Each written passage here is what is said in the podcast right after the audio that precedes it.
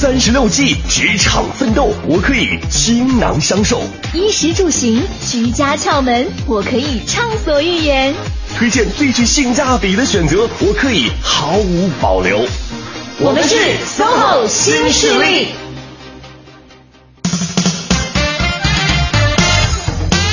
各位好，今天是星期一，不是，今天是星期四啊！欢迎各位在10:05的时候，依旧把调频的指针锁定在了 YouRadio 都市之声 FM 101.8。我是晶晶，我是清源，我们是SOHO新势力。说实话，有的时候还挺佩服你的。你知道，人一般来讲，我们讲叫4个字：扬长避短。就是呢，多做自己擅长的事情，自己不擅长的事情呢，就尽量不做，不要引人关注。可是你不一样，你总是迎难而上。对，我挑战自我。你经常记不清楚今天礼拜几，可是你一张口就是今天是礼拜。不是，我以为我记得住，你知道吗？星期几啊？就每当要脱口而出那个星期几那个数字的时候，就犹豫了。所以你也不是故意迎难而上，你还是说对自己的认知不是很清晰，是吧？希望通过今天这期和法律有关的节目呢，能够让我自己在一个逻辑思维能力方面得到一定的提升。是，好，那今天呢，在周四，我们在第一个小时呢，还是职场维权宝典的时间。对，坐镇直播间的律师呢，将会继续帮大家来解决在工作当中遇到的法律问题。是，同时呢，在这个毕业季的时间嘛，我们也会总理一些初入职场的。还是叫朋友们吧，已经不是同学们了，比较容易碰到的问题，来请律师给大家统一解答一下。没错，当然，如果你在劳动关系当中也是遇到了一些法律问题，想要咨询的话，可以通过微信与我们取得联系，请在公众账号搜索添加都市之声为好友，然后把你的问题呢以文字的形式发送过来就可以了。那在第二个小时呢，请来的是数码科技达人，今天来跟各位聊的这个产品的名字叫做无线耳机。没错，那在正式进入到我们今天这一小时SOHO新势力节目内容的之前，还是有一个事情要跟大家来说一下。时下呢有一个词儿非常的流行叫 Dick Out， 是对不起，是 Kidult， 怎么办？就除了星期几搞清楚，要对自己有信心。Kidult， 是 kid 加 adult 组成的混种词汇。主要它是混种词汇，太新鲜了，对我来说意思呢是指童心未泯的成年人。不就是你吗？也是啦，他们拥有与生俱来的这种童心情节，就算是外表不可避免的变得成熟，内心呢也要保留童真的一面。那本月金融街购物中心就特别引进了 Kidult 一族的明星代表，就是小黄鸭。他呢这个有在世界杯狂欢季期间17只这个小黄鸭应景的穿上了世界杯球队的队服，现在可以带上你的小伙伴去金融街购物中心，可以零距离的接触这些明星萌宠，和他们随意的拍照合影，尽情的展现你的 Kidult 本色。看来今天收获不少，学会了一个单词了对，童心未泯的成年人好，那也欢迎各位继续锁定 YouRadio 都市之声 FM 101.8， 锁定 SOHO 新势力。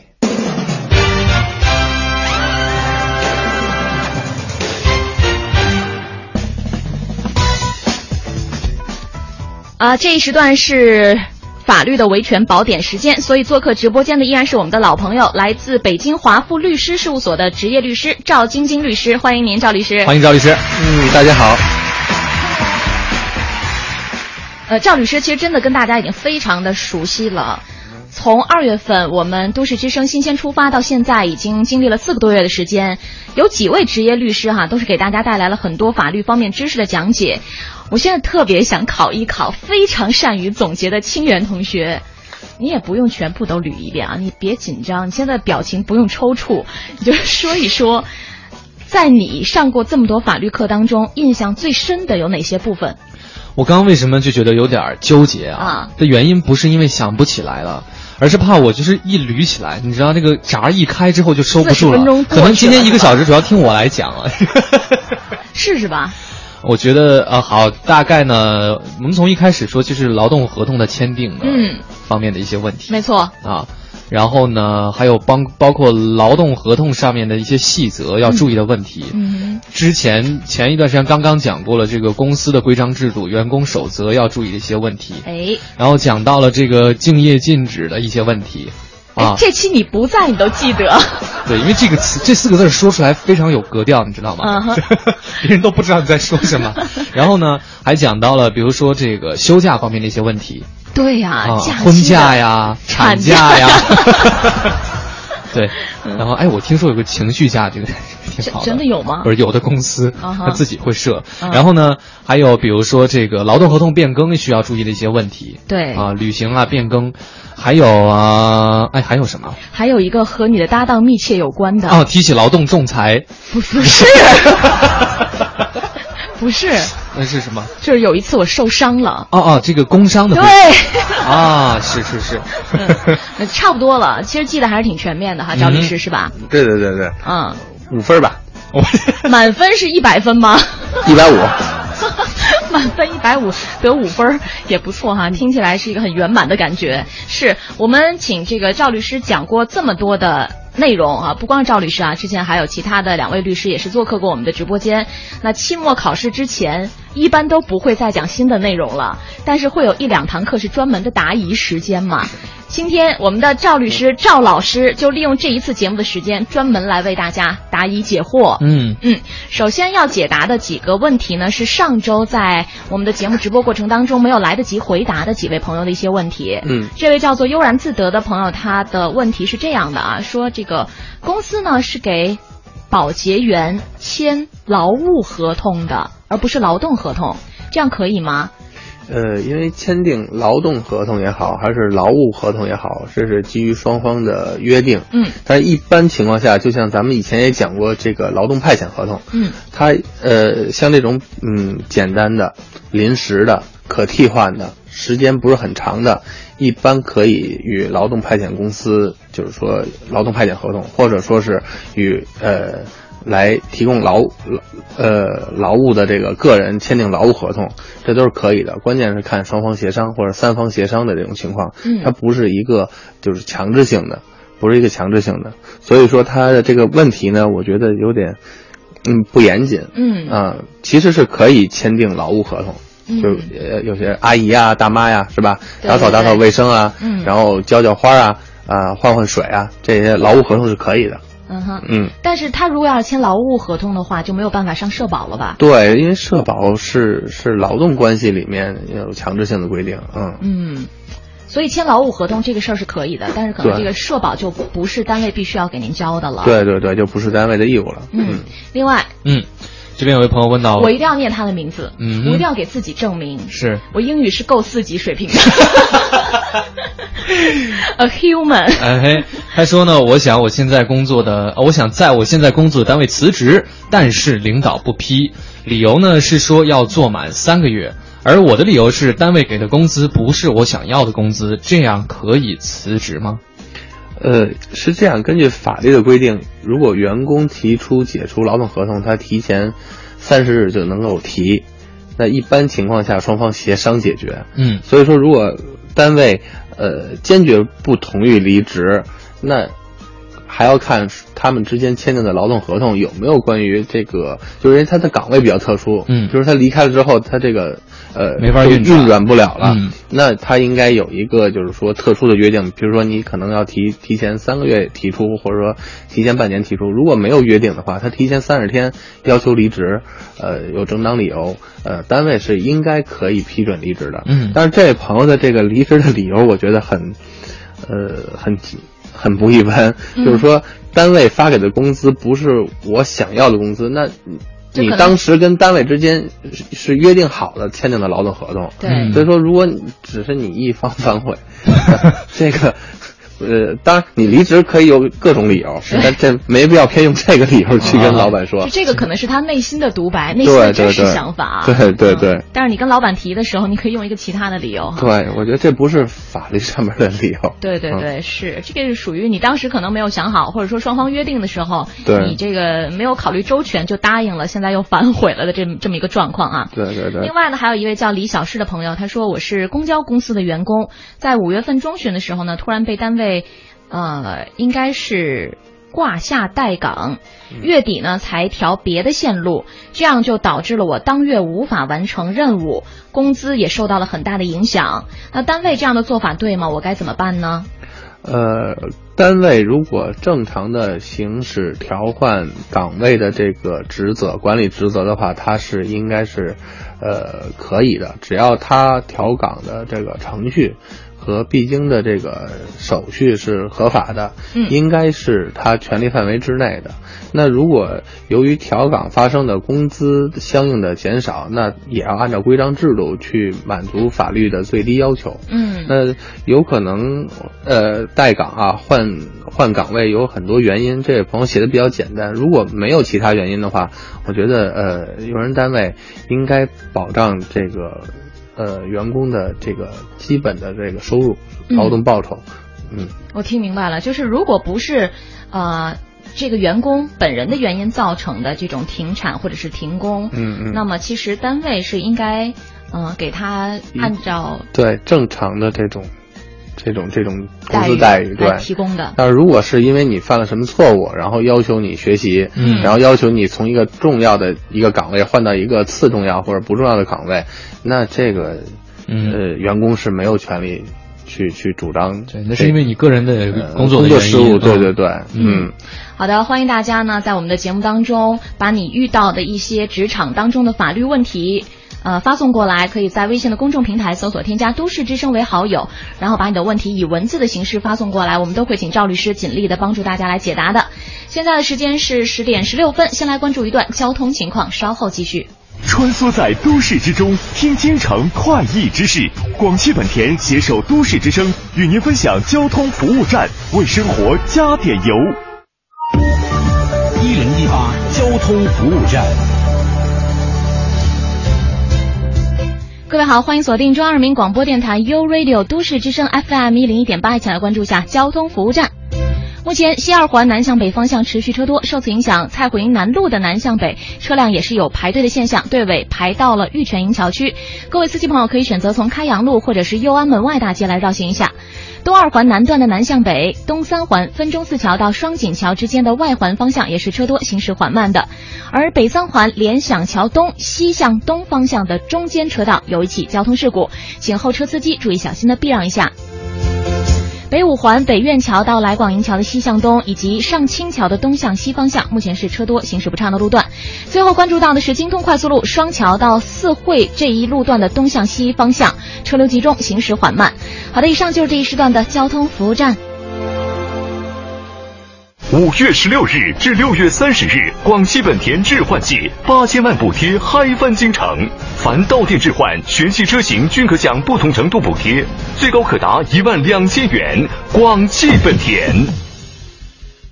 舞台上的他是歌神陈奕迅。把一个人的温暖转移到另一个，我觉得歌神这个称呼腻了，吹神我觉得还蛮不错，就是聊天吹口水的那个意思。而生活中的他是神经研究所陈所长。他暴走他心情不好，他说他有躁郁症，他有人群恐惧症，想说应该快要被关进精神病院了，医生。其实我是一个疯子。江湖人称伊森陈医生，究竟会不会放弃治疗自己？敬请锁定 You Radio 都市之声陶晶莹的独家解析。欢迎陈医师，你好，陶医生你好，大家好，耶！更多爆料就在本周四周五晚9点，连续2天，娱乐三里屯之姐妹陶心话。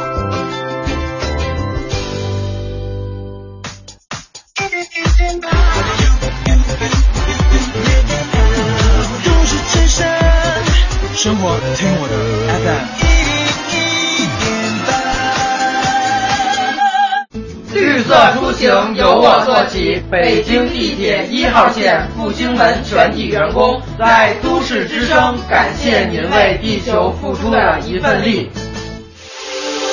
这里是 YouRadio 都市之声 FM 101.8， 您现在正在收听的是 SOHO 新势力。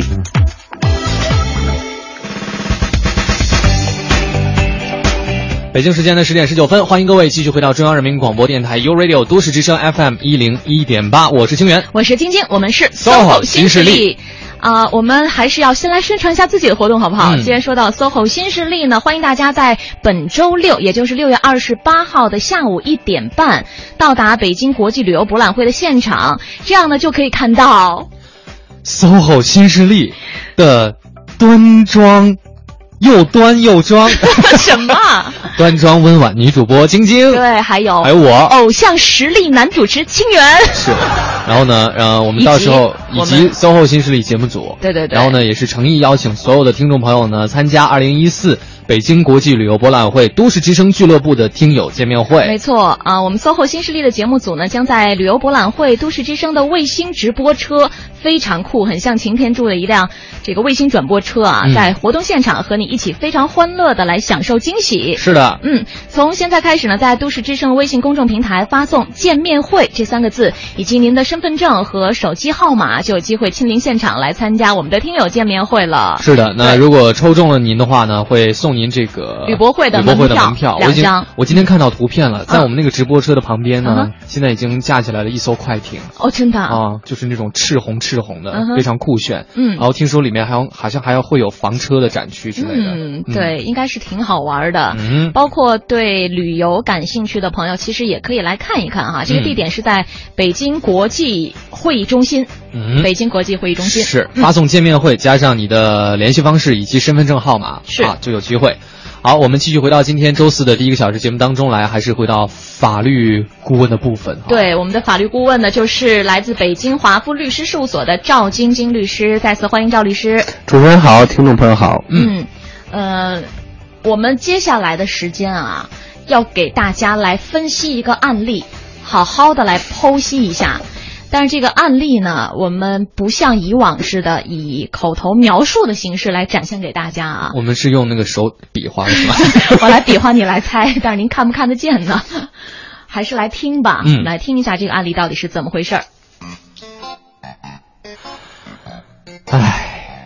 小梅，你怎么啦？愁眉苦脸，无精打采的。哎呀，别提了，我正在为下一份工作发愁呢。下一份工作？你都有下一份工作了，你还愁什么愁啊？你跳槽啦？哎呦，不是啊，刘姐，您在公司时间这么长，我正好咨询一下您啊。我去年5月份入的职，签了3年的劳动合同，约定6个月的试用期。去年11月开始进入咱们公司那个员工培训，你还记得吗？啊，这培训我知道啊，所有的新员工都要参加的嘛。对，讲很多关于公司的规章制度嘛。关于那个员工考核制度，你还记不记得了？啊，分 A、B、C 3类。C 类你还记不记得 ？C 类 ，C 类跟你有什么关系啊？就是那个60分以下的算不合格。就认定为不能胜任工作岗位嘛。对，接下来就要需要进入培训或者是调岗的流程了。那如果仍然无法胜任的，连续或者是累计2次得到 C 类的员工，可能就要被解除劳动合同啦。是啊，你问我这个是？我当时也是培训过，我当时也不觉得 C 类跟我自己有什么关系，可是我现在已经有2次得了60分以下了。你说说你。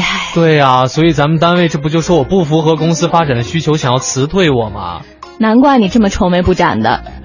可是我怎么听说单位辞退员工要提前1个月书面通知啊？到目前为止，他们只是口头通知我，没见着个书面的呀。而且我听说公司好像也不打算支付我补偿金。您说我这，我这么多问题，我找谁问去啊？我说你也别愁了，这样吧，你把问题啊都准备好，我给你引荐一位专业人士吧。这位专业人士呢？刘姐，小梅，怎么样？问题都准备好了吗？准备好了。很多问题要问是吧？对，专业人士就是赵律师。是。想问一下赵律师，他们没给我书面通知就想解雇我，这行吗？对，从保护公司自己合法权益来讲，还是给你书面的比较好啊，因为不光是给你一个书面的解除劳动合同的通知，你们还要进行工作交接，你们还要进行补偿。因为刚才我着重听了一下，说这个没有这个解约补偿金，这个不想给我。这是不可以的啊，这是不行的。这是违反劳动合同法的规定的。根据劳动合同法的规定呢，如果这名员工不符合岗位要求，然后再对他进行培训或者换岗之后，还是证明不符合岗位要求的话，那根据法律的规定呢，可以解除劳动合同，可以解除劳动合同，但是应当是提前30天通知，但如果不提前30天通知呢，而且是书面通知，对对对，如果不提前30天通知呢，那就要就是给1个月的补偿金，然后解除劳动合同呢也要给几个月补偿金的，并不是说你不符合岗位，然后就说不要你就不要，说不要你就不要你了，这是很不严谨、不符合法律规定的。是，所以说如果用人单位就这样处理了这个事情，你是可以提起劳动仲裁的。这两种是或者的关系是吗？就是要不然单位就提前30日书面通知劳动者本人，对对对，或者要不然你就额外再支付劳动者1个月的工资。对，就是老板实在看你看不顺眼了，赶紧走吧，1个月都不想，立即消失，然后给你1个月的工资，你赶紧走。不在乎这些了，他也必须这么做，主要是这多差呀！怎么办呀，小梅？太心酸了，刘姐啊！我走了之后，你好好的。其实有关这个案例呢，还有一些具体的一些问题哈。请这个替小梅同学配音的清源来逐一的带他问一下吧。可以，是。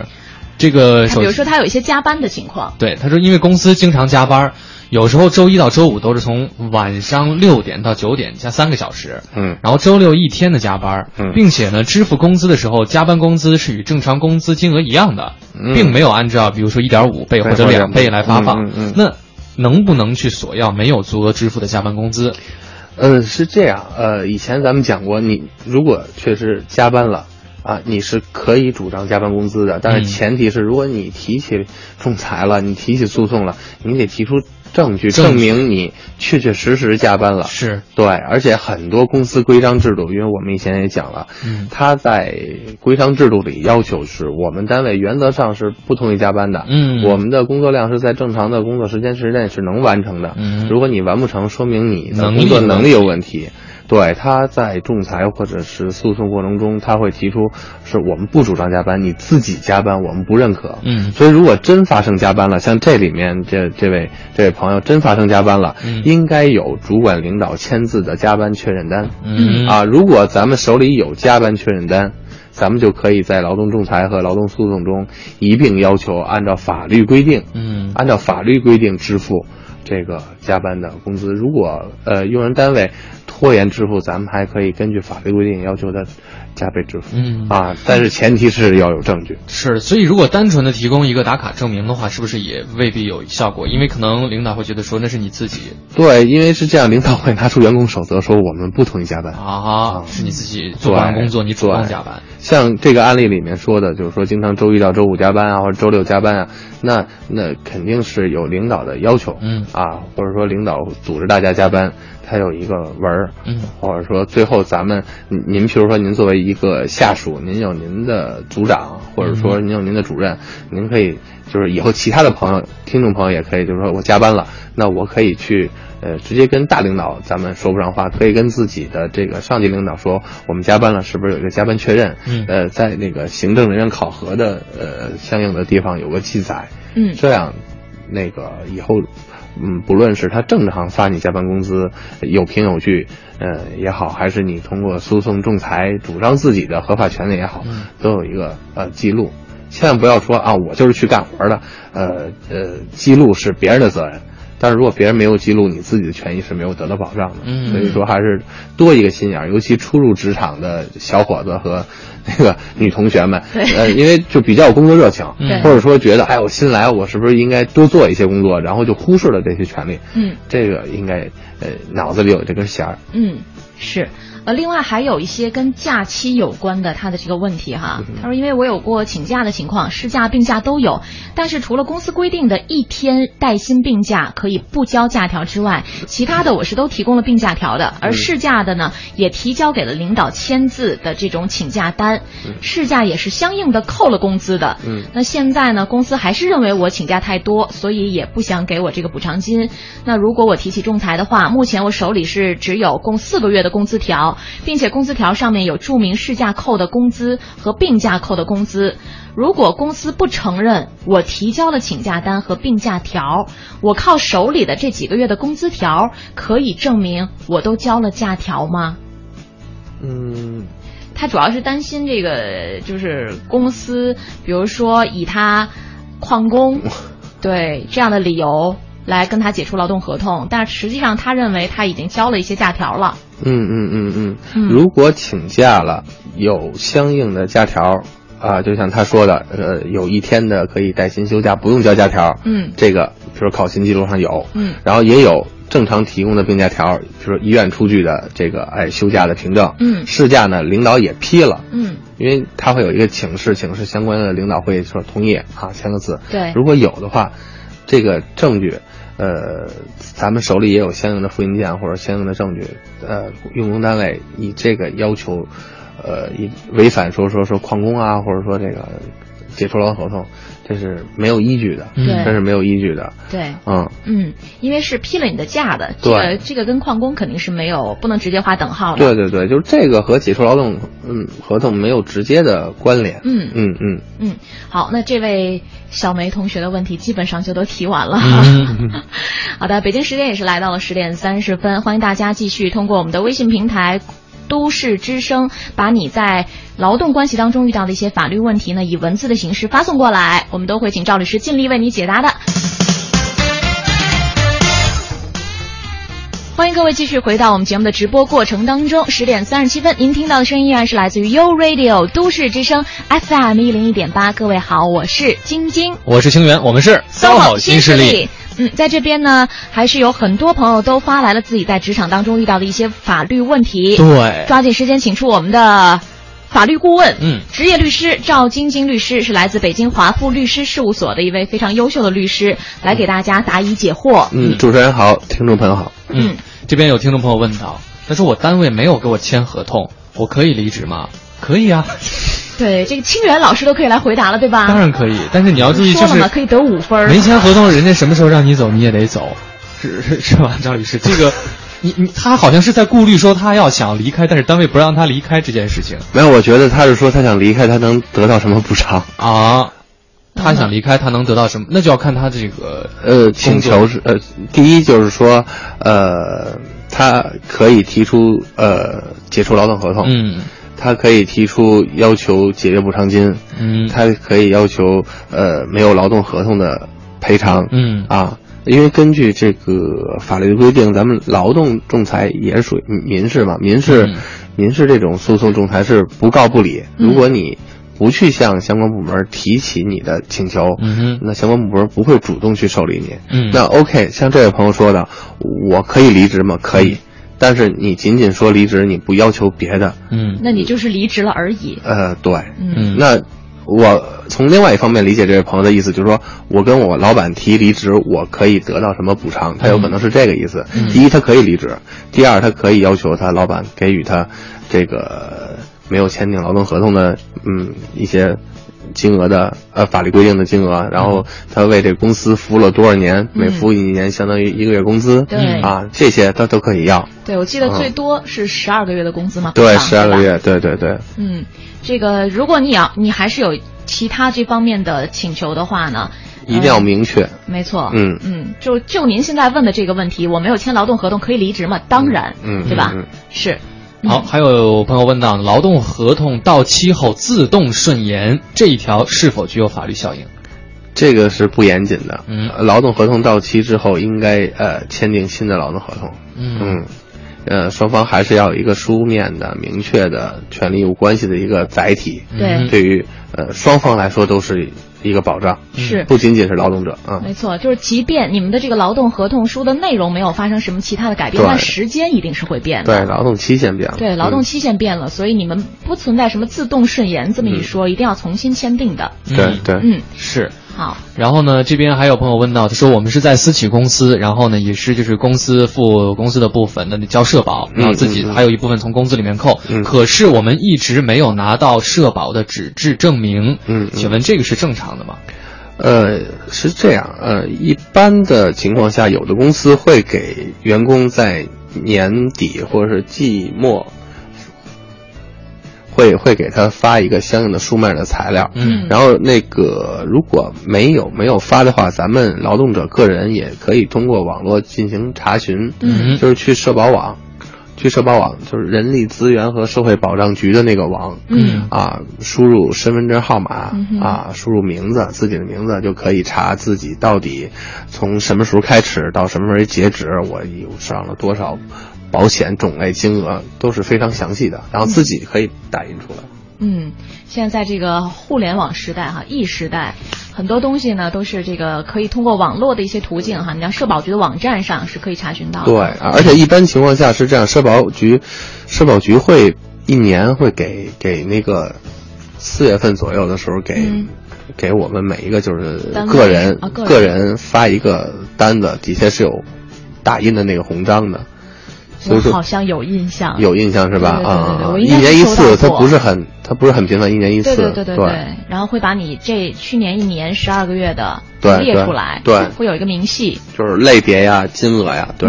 然后另外我再补充一下，刚才上一个朋友就说那个顺延的那个，我刚才想了一下，可能是不是单位又在耍小手腕？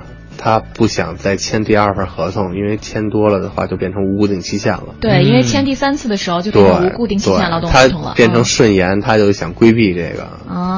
有可能是，有可能我顺延劳动合同，那就不是新签的，不是第2次签，也不是第3次签。他有可能想通过这种方式来规避自己。在续签2次之后再签劳动合同就是无固定期限。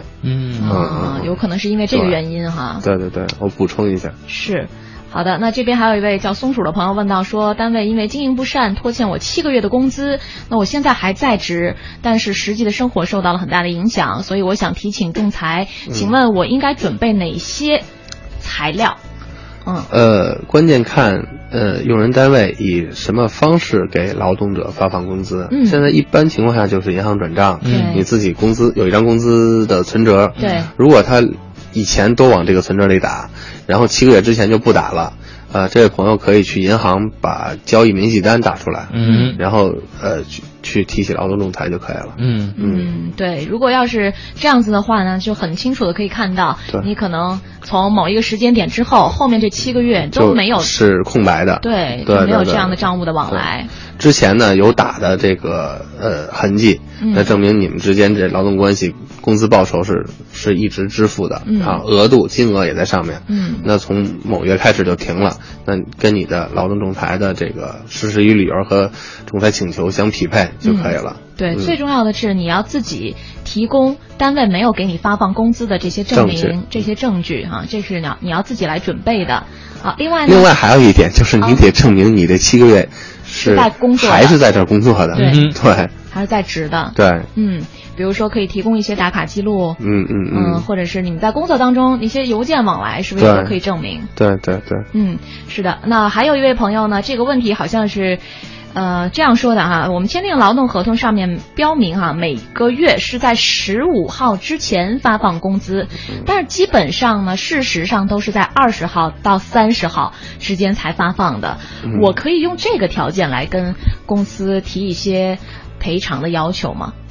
这个一般是，它有一个合同履行中的一个微调，如果所有的员工都是这个实际发放工资的。时间是延后的，有可能跟他的这个财务啊和一些业务上面的这个有关。所以说这等于是一个，但是严谨上来说，用人单位应该向员工发一个告知，发一个通知，然后员工要签字确认。这样的话，这名如果之前做了这个工作的话，这个朋友就可能没有这方面的顾虑了。好。另外我还有一个问题哈，是从咱们刚才上一时段那个案例当中生发出来的。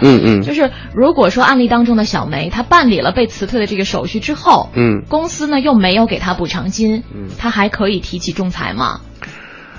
那要看要提供什么样的证据，那要看离职协议里面，离职协议里面有没有对补偿金进行约定。如果里面有条款约定说没有补偿金，你又签字确认了，那就不可以了啊。是，所以要看仔细，就是特小的一行字，比如说这经常看电视的时候会有。那以后我们就是看到这些文件当中，如果突然间出现了特别小的一行字的话，应该提示自己最重要的可能就是最小的那一行字。要认真仔细的全面的阅读哈，这样才能保证自己的权益。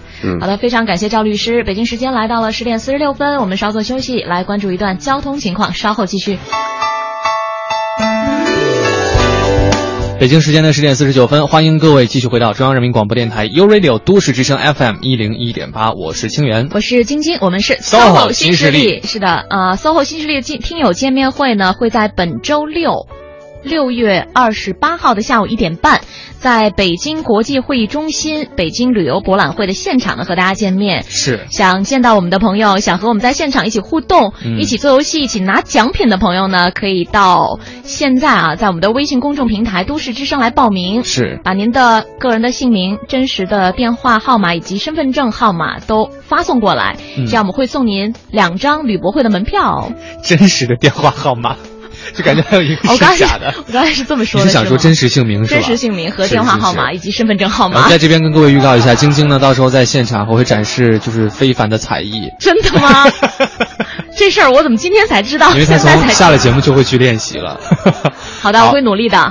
好，那这边呢继续回到周四第1个小时的法律时间。对，请出的我们的法律方面的专家呢是来自北京华富律师事务所的职业律师赵晶晶律师。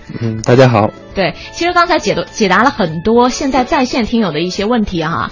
我们在节目开篇的时候也预告说了，今天会汇总一些职场新人他们的问题。在毕业季，这些刚刚出入职场的大学生朋友们，现在成为职场新人了，也会有一些困惑。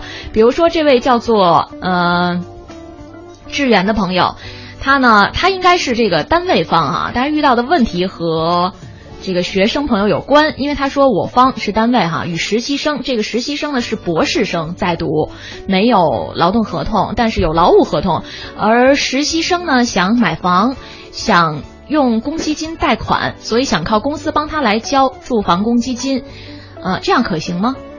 因为我记得上周我们在就有类似的问题是那个清源同学回答的，对，满分5分，他得了5分。就是要买房的话啊，这个他其实补充了一下，就是我们上次说到那个要买房，可能一方面首先你是不是有北京户口，如果没有北京户口的话，你要出示5年完税的这个社保的证明。对，所以，但是他的意思是说，这个博士生应该是有户口的，对。那这样的话，他可以买房，可以在北京买房。但是公积金是要交2年以上才可以提取出来使用的。对，哎，记得真清楚，是吧？对。满分5分，决定给你10分，特别棒。这个还是怎么说呢？这个公积金它是可选择的，五险是必上的。如果真是续上次的那个问题，那用人单位就五险一金全都给他上了吧。对，就是你必须要在五险的基础之上才可以去上公积金，并不是说我给你上了更贵的公积金，我五险就可以不负担了。对，不是这个逻辑关系，也不是这个法律规定，这不是个自由套餐的关系啊。有必选的部分。对。是，另外其实很多求职者都知道啊，比如说他们在投递简历的时候，会把自己的简历写得很生动、很精彩。但是呢，这个有的求职者呢，为了吸引 HR 的注意，就往往会在自己的简历上进行一些改造。这个改造有的时候改得过火了呢，他可能就改出了一些并不真实的部分。这样子的话哈，如果简历造假了，被单位发现了，单位可以开除我嘛？就可以开除他。解除劳动合同，对，是可以的，因为根据劳动合同法的规定呢，就是通过欺诈或者是胁迫等方式签订的合同。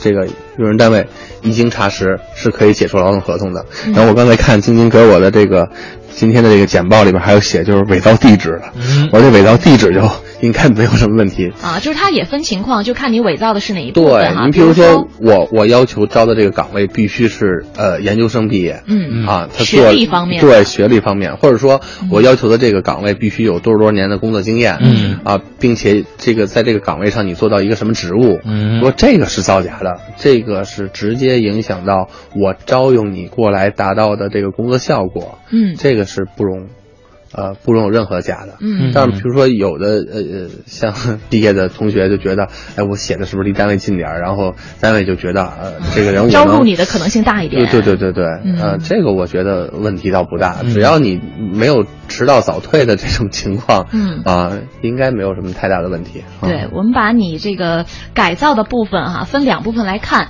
如果它是涉及像学历呀、像你的知识技能啊、能力啊和非知识性的这种分类啊、对，如果这些实质性的会影响单位对你的个人判断的这种信息，如果有虚假，那它是属于以欺骗的手段影响了用人单位的录用的决定，对，它是可以和你一经查实、对，是可以和你解除劳动合同的，并且不会支付你任何的经济补偿金。对的。如果像刚才赵律师提到的，你可能只是把你的家庭住址写得近了一点儿，希望这样呢、单位对你录取的这个几率大一点，这样的话并没有带来实质性的影响，也不会影响你工作的稳定性。